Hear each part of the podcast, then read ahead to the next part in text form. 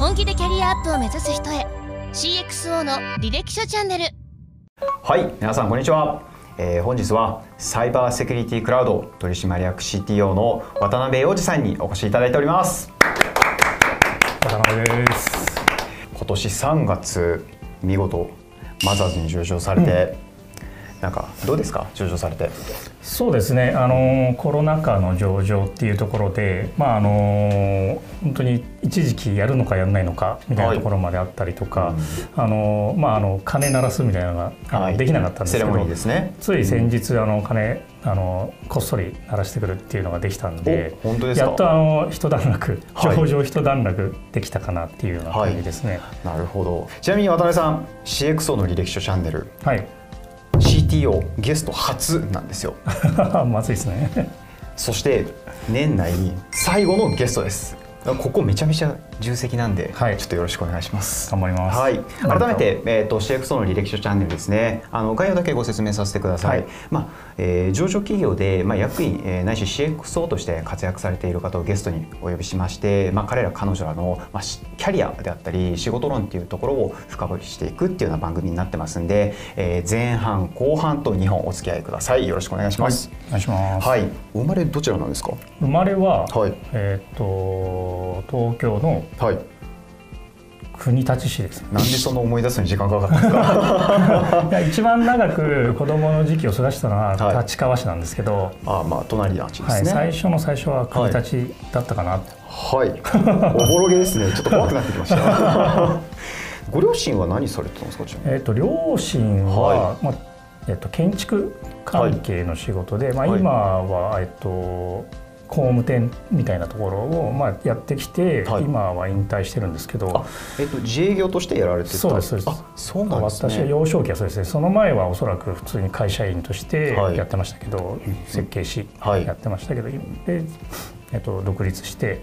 工務店やって、うん、って感じですね。なるほど。じゃあものづくりをされてきたご両親の姿をちっちゃい頃から見てきたっていうような。そうですね、うん、あの父親もものづくりえっと、私次男なんですけど、はい、長男兄もものづくり系で、はい、まあ、あの物理的にものづくりしてるっていうのが、うんうん、あのよく見てきましたね。うんうん、なるほど、まあ、そんな親御さんの背中を見続けながら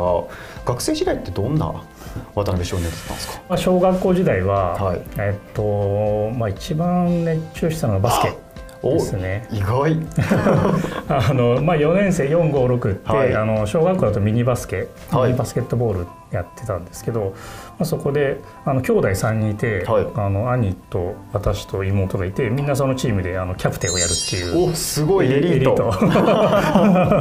やってで、まあ、そこであとついでついでにあのトランペットも小学校の時から始めて。なるほどひどい扱いでしたね。あのそう運動と楽器とみたいなのを、はい、まあ、結構やって。あの、まあ、そうですね。割とあの言っちゃなんですがあのチヤホヤチヤホヤされて生きてきました。そうなんですよね。あの以前お話伺った時も渡辺さんなんだかんだ何でもやるんですよ。何でもそつなくこなしちゃうっていうイメージがついてるんですけどね。中高で大きななんか転機は多分大学入る前ぐらいなのかなと思うんですけれども、まあ、その大学自体は、まあ、情報学科。はい。情報科学科、っていうところです明治大学理工学部進まれたと思うんですけど、はい、なんかここはどうして？よく CTO の方たちって、あの例えばその小学校時代に、はい、あのコンピューターでゲームを作ってたとか、はい、まあよくあるんですけど僕の場合は作りたいなと思って、うん、あの立ち読みしてプログラムの本を読んでたぐらいで、はい、その時はバスケとあのトランペットに行っちゃったんで。結構やってたんですね。あのちょ気気にはなっててチラチラっとしてて でもただまあいっかと思ってて、はい、で高校からまあ大学に行く時に、まあ、そのずっとトランペットもやってたんで、はい、まあ、これはトランペットで音大行くのも頑張っても面白いかもなって思ったし、うん、でもそれだと食っていけないよねみたいな、うん、結構生々しく思い周りの人を見て、うん、これちょっとしんどいよなと思って、やっぱりこれからそのコンピューターだよねっていうので、まあ、高校、えっと、3年生ぐらいの時に、まあ、音大、うん、コンピューターとかいうところで コンピューターっていう方で情報科学が入って、はいまあ、そこももともと高校入った時に、はい、あのして推薦で行くぞって決めてたんで、はい、大学はもうあの受験嫌いだったんで、はい、まあ、みんな好きじゃないと思いますけど、うん、あの受験高校は受験したんですけどその時本当嫌だったんで、受験しないで行ける道を探そうって言って、あの推薦を選んであの3年間あの定期試験は試験を頑張る。なるほど。っていうのを頑張って、はい、あの周りにも俺は推薦で行くよってこう言って あのみんなに取らせないようにして、はい、あの自分だけいただいてしまうっていうのをやってきた来てた本当にあの情報化が来てたんで、うん、これはもうみんながもう「いや渡辺のでしょ」っつって「あれごちそうさまです」って言ってこういただいてきました。あれですよね渡辺さんなんか節々に自慢入れてきますよね。そう、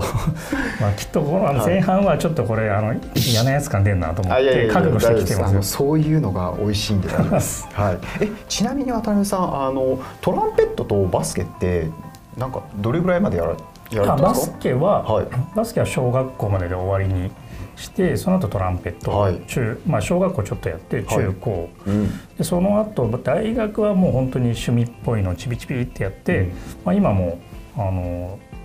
週週末の,、あの楽団入って吹くっていうのをやってます、へえじゃあトランペットで推薦っていう道もあったわけですよね。いやトランペットの推薦はい。や本気でその先生ついてレッスン受けて頑張るっていうのを選ばないと、まあ多分難しいだろうなって。なるほど。自分で決めたシステムの方の道を、うん、まあ、しっかりと自分で手にして、はい、まあ、1社目アルファシステムさんですね、はいはい、入られると思うんですけどここではなんか主にこうどういうことされてたんですか？ここはですね結構あの会社自体はい。ろいろやられてる、はい、やってる会社だったんですけど私がやってたのは、はい、あの携帯電話の交換機、うん、まあ、通信を、まあ、こう転送するんですよね。あのまあ、まずあの電話がアンテナが圏外になるかならないかみたいなところの、と電話が鳴って、まあ、話するのがこうどんどん転送するんですよね。はい、でここの連続した領域っていうか、ネットワークの、えっと、機器のこう OS の開発みたいなのをやってて、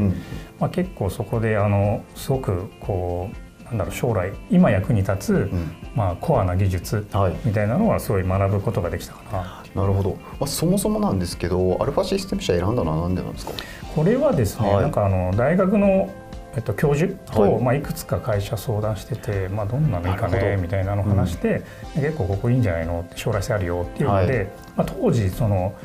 未上場の企業だったんですけど、うん、私がいる3年で、まあ、別に私のおかげでも何でもないんですけど、はい、あの一部上場まで行って、はい。うん、っていうぐらいまあ成長している会社だったんで、まあ、確かにあの教授は正しかったなっていう感じです。なるほど。じゃあまあ推薦になんか近いようなそんな感じではあったってことですね。うん。はい、なるほど、まあ、当時って98年にアルファシステム社入ってで約4年間やられて本当にこう IT バブルって感じですもんね。そうですね、うん、確かに。でも私が入る前とかもなんか会社もなんかすごいイケイケで、はいあの私入ってからなくなったんですけどあの入る前は、はい、あの年に1回ハワイ旅行とか行ってました。あ。となんか社員の全員みんなブレザー一緒みたいな、はいはい、バブリーみたいな。なかなかなんか宗教的ですね。2社目、えー、アスケード社ご入社されて、はい、なんかここ一つ大きな転機なのかなっていうお話は伺ってたんですけどここはまたこうアルファシステム社とはなんか違う仕事をされてたんですか？そうですね、まあ、あのソフトウェア開発っていうのは全般的には、まあ、同じなんですけど、はい、そのお客様っていうのがあのまあ、いろいろ研究所だったり新しいサービス立ち上げとかっていうのを、まあ、本当にいろんなお客様で、はい、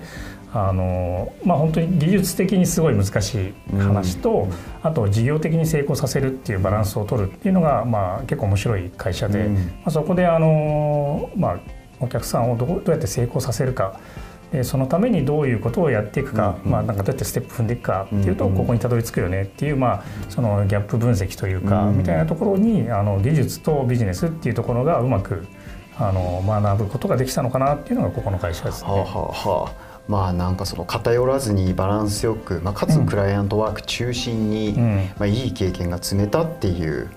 約14年ですよね。そうですね。めちゃくちゃのんびりやりましたけど。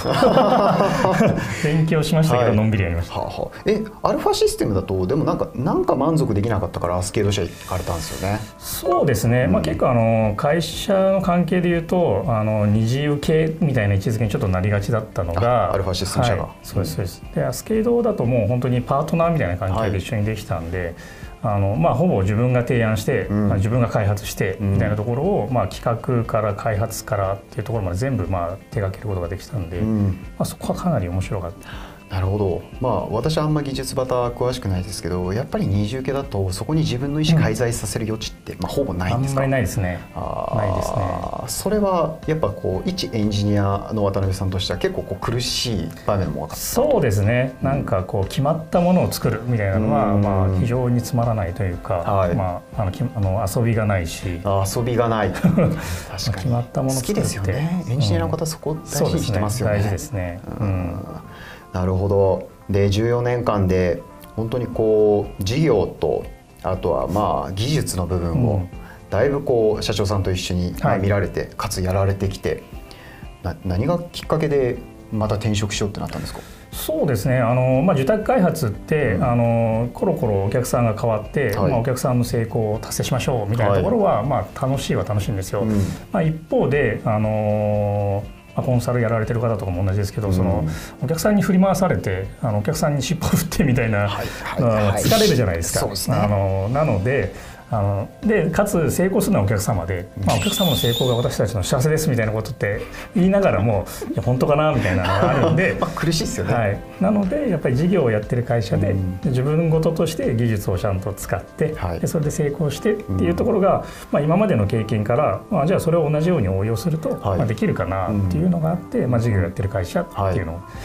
でまた、あのまあ、データをいっぱい大量に持ってるサイバーセキュリティクラウドなんで、まあ、僕がその転職前にはあのビッグデータ使って機械学習とか使ってたんで、はい。うん、まあ、そこを応用してセキュリティに使えそうだなっていうのが、まあ、もう一つと、はい、あとは当時面接あのしていた方が、まあ、あの株主からこうちょっと派遣というかされてきた面接官ですね、まあ、その当時サイバーセキュリティクラウド技術のメンバー全然いなかったので、あの分かる人って言ってきてて、まあ、その人があの私とあの前職で仕事を一緒にしたことがある方で、はい、まあ、この人なら大丈夫っていう、まあ、あ のお墨付き、ね、お墨付きで、まあ、なんか紹介結局紹介いただいたようで。はい。まあ、そこでまあそういったご縁が、うん、なんか今まであんまりこうご縁で人生を決めてくるってことがなかったので、うん、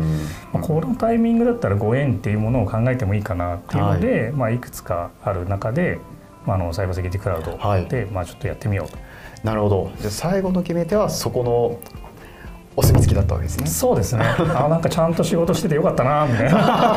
まあ個人的な印象なんですけど、はい、まあ2016年4月にえっとサイバーセキュリティクラウド社入るってなって、はい、もうその段階でえっとまあいきなり CTO って結構こう心持ち的にはどうだったんですか？はい、技術者にとしてはちょっと変わってるかもしれないですけど多少の成り上がり感はもこう中に持って まといつつ表に出さないタイプなんですけど。はいはいなのであの基本的にはまず会社としてはその組織ないところを作るっていうのをやりたいので、うんうん、まあ、そういうポジションがあるところをまあきちんと探してるっていうのもあったので、うん、あのなることについてはまあ